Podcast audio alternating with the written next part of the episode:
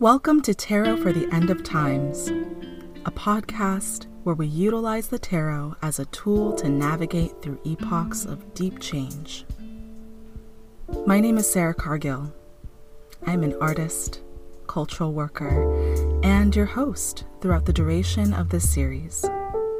In each episode, I'll take a look at the archetypal figures presented in the major arcana cards from the Rider Waite Smith Tarot deck to discuss what each card has to say about navigating through cycles of change, chaos, and instability.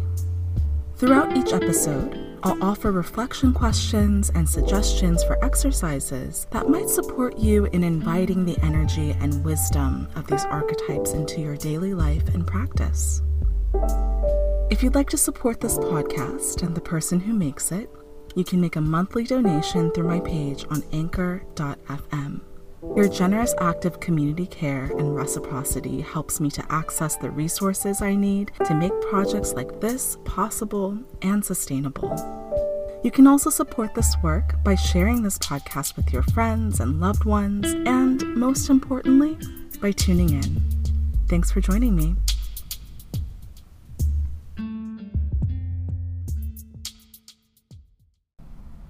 Just before dawn, the solitary charioteer emerges from a distance, right on time, right on destiny. It appears that they recently made some choices, and though we may never fully know the journey it took for them to arrive at the edge of their beloved city with their entire life strapped onto their back, what's clear is that the charioteer is prepared to leave behind the familiar in order to choose themselves. But the unaccompanied charioteer is by no means alone. They walk with confidence and purpose, knowing that all the loves from previous lifetimes reside in a place where the charioteer always finds home their heart. They arrive at the top of a distant hill overlooking the city that once cradled the contents of their entire existence. As they approach their vehicle, they walk toward the two sphinxes, one black, one white, who lay at the front of the carriage, taking in final moments of rest to gear up for the journey ahead. To avoid startling their travel companions, the charioteer gently glides the palm of their hand across the muscular backs of the mythical beasts and sets down their sweat soaked backpack by curled paws that cradle heavily adorned heads. Briefly roused by the scent of a new journeyer, the sphinxes crack open an eye to meet the gaze of the charioteer, let out a sleepy growl, and resume resting. The charioteer then walks towards the peak of the hill that overlooks their beloved cityscape. As they watch the light from the rising sun spill over the eastern hills and cast a fiery, orange gold tint onto well traveled streets, the charioteer reflects on all the dreaming, loving, healing, and learning that took place in a container that now looks remarkably small. Perspective is a kind of magic. In this liminal space, between what was and what's to come, the charioteer sharply inhales through their nose to savor their final moments, living as the person they once were. As the sun creeps higher along the horizon and the quickening heat of a midsummer's day evaporates the cool dew of morning mist, the charioteer etches the outline of their cityscape onto the interior walls of their heart's chambers.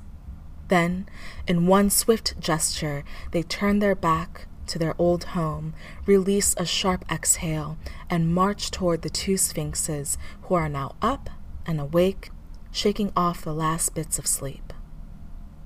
Using one hand to feed sugar cubes to their travel companions, the charioteer uses their free hand to reach into their luggage and unpack a large, star studded aquamarine cloth. Wiping slick hands moistened by the surprisingly friendly creatures into the pavement, they hoist themselves up into the chariot to drape the cloth over posts that vertically protrude from the corners of the carriage. They tightened the cloth against each post to fashion a makeshift canopy, smoothing over the jagged skyline of their city with a taut blue screen. They need protection from the dizzying heat and the gravitational pull of nostalgia. Ruled by the cardinal water sign of Cancer, the charioteer is well versed in the inner workings of sentimentality and premature homesickness. If I look back now, I will never leave, they whisper to the wind. The charioteer understands that they must give themselves an opportunity to forget before they can safely play in the field of remembrance. The choice to move forward must be swiftly followed by the choice to not look back. This Cancerian archetype knows that our bodies, much like the water it carries, remembers, and it can only hold so much memory at a time. Forgetting is one, albeit strategic and temporary, way to make space for new shapes, new tides, new memories, and change. The chariot card softens the blow of endings and transitions by asking us to trust that we'll find our way back to familiar shores when the time is right, and we'll find familiarity in new ones. All tides are ultimately connected through one continuous movement. The morning rapidly progresses, and the sun's rays quickly pick up momentum. The pressure generated by an atmospheric cocktail of heat and urgency prompts the charioteer to move with steady focus. Now settled in their chariot's carriage, they briskly remove and roll up their sweat soaked travel clothing and begin to unpack a few more items their armor, two brooches in the shape of a waxing and waning crescent moon, an eight pointed star crown, and a sturdy, elongated wand. They piece together their armor, pausing every so often to admire the gleam of the metal plating and the cool touch of chainmail on skin. As they fasten the crescent moons onto their shoulders, they call upon the energy of the dark moon to bless their journey ahead. They adjust the laurel wreath nestled atop their head, a parting gift from the gracious and adoring lover they must now leave behind. They wear this symbol of victorious endings with pride. Then, lifting their golden eight pointed star crown to meet the muted green foliage, they take another sharp inhale to savor the aromatic release of the hand picked bay leaves lovingly assembled by tender hands they once held under the watchful gaze of the moon and the stars. Shifting their stance, they tap their wand along the rims of their carriage wheels to signal that it's time. The two sphinxes rise, and they're off.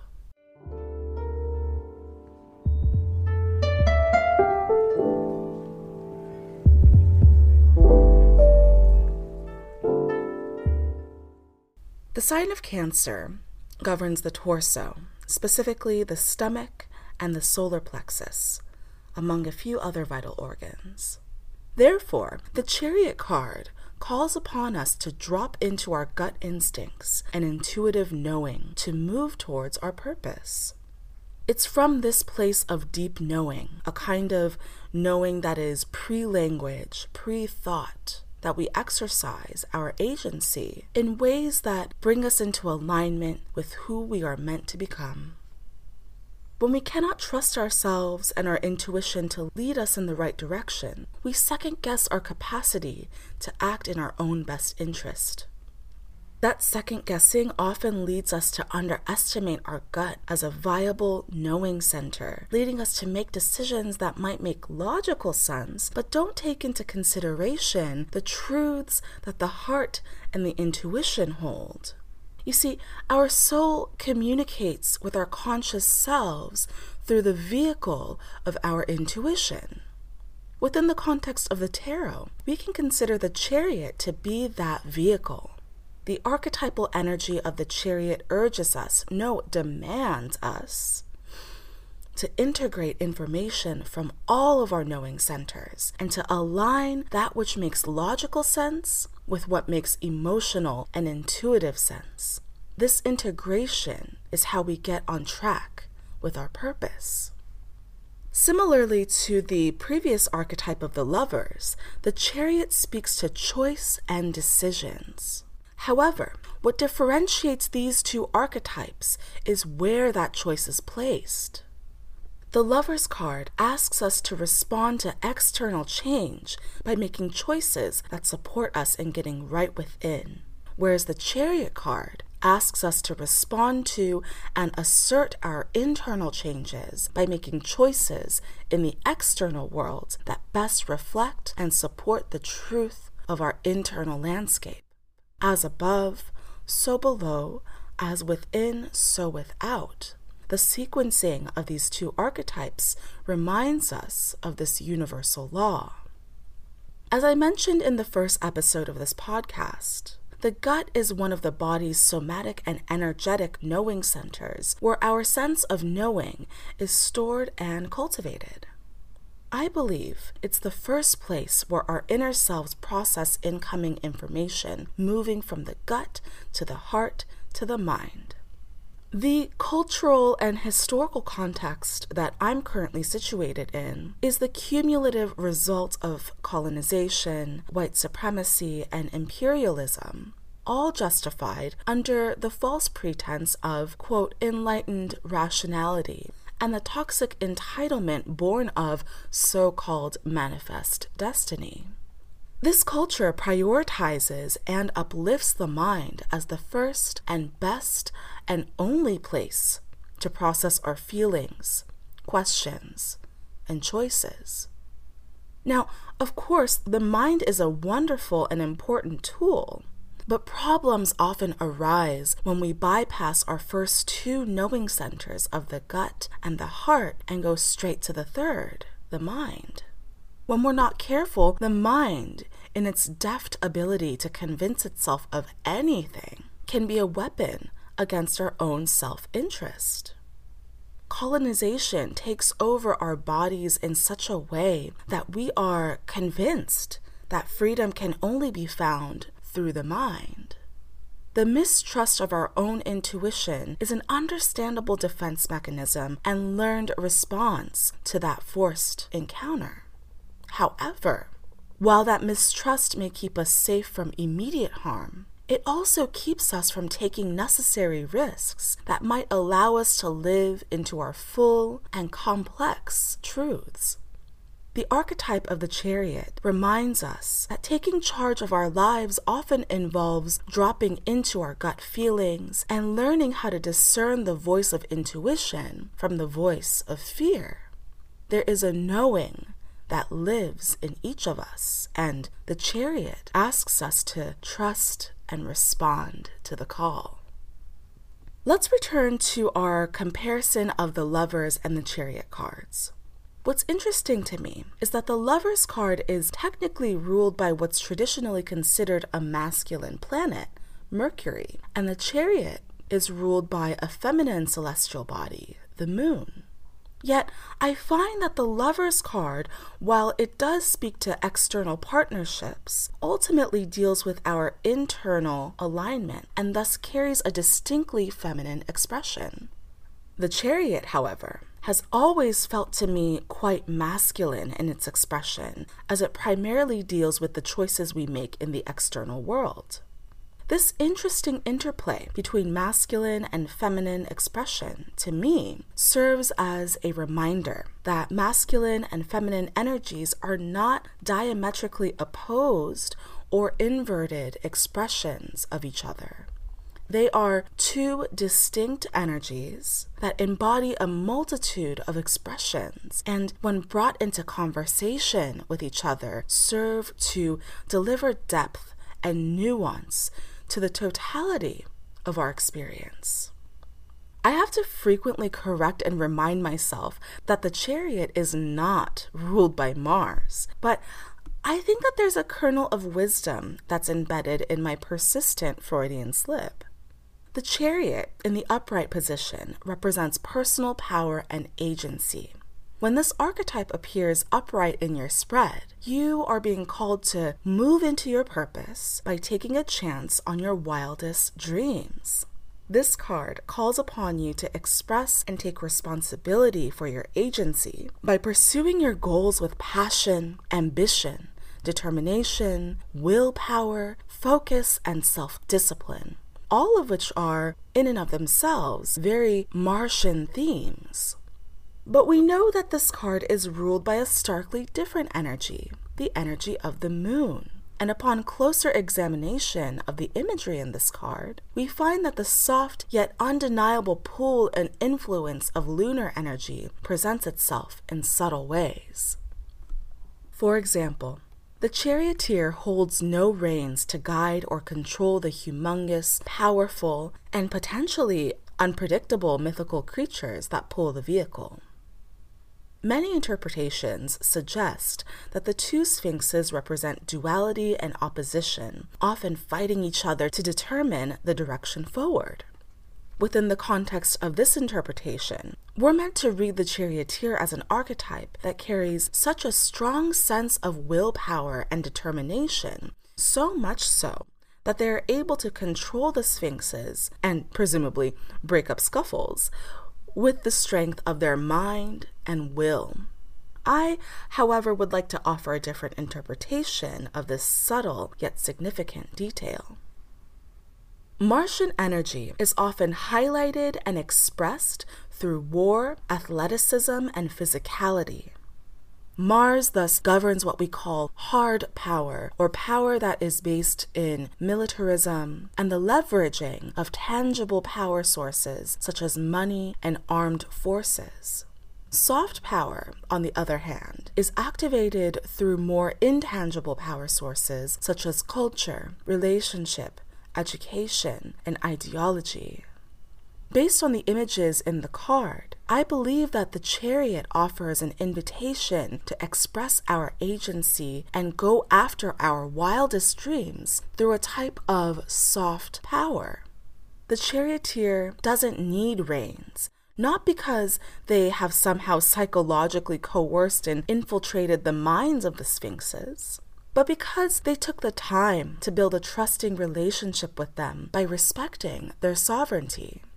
The sign of Cancer, much like soft power, is often underestimated for the true power and influence that they do carry.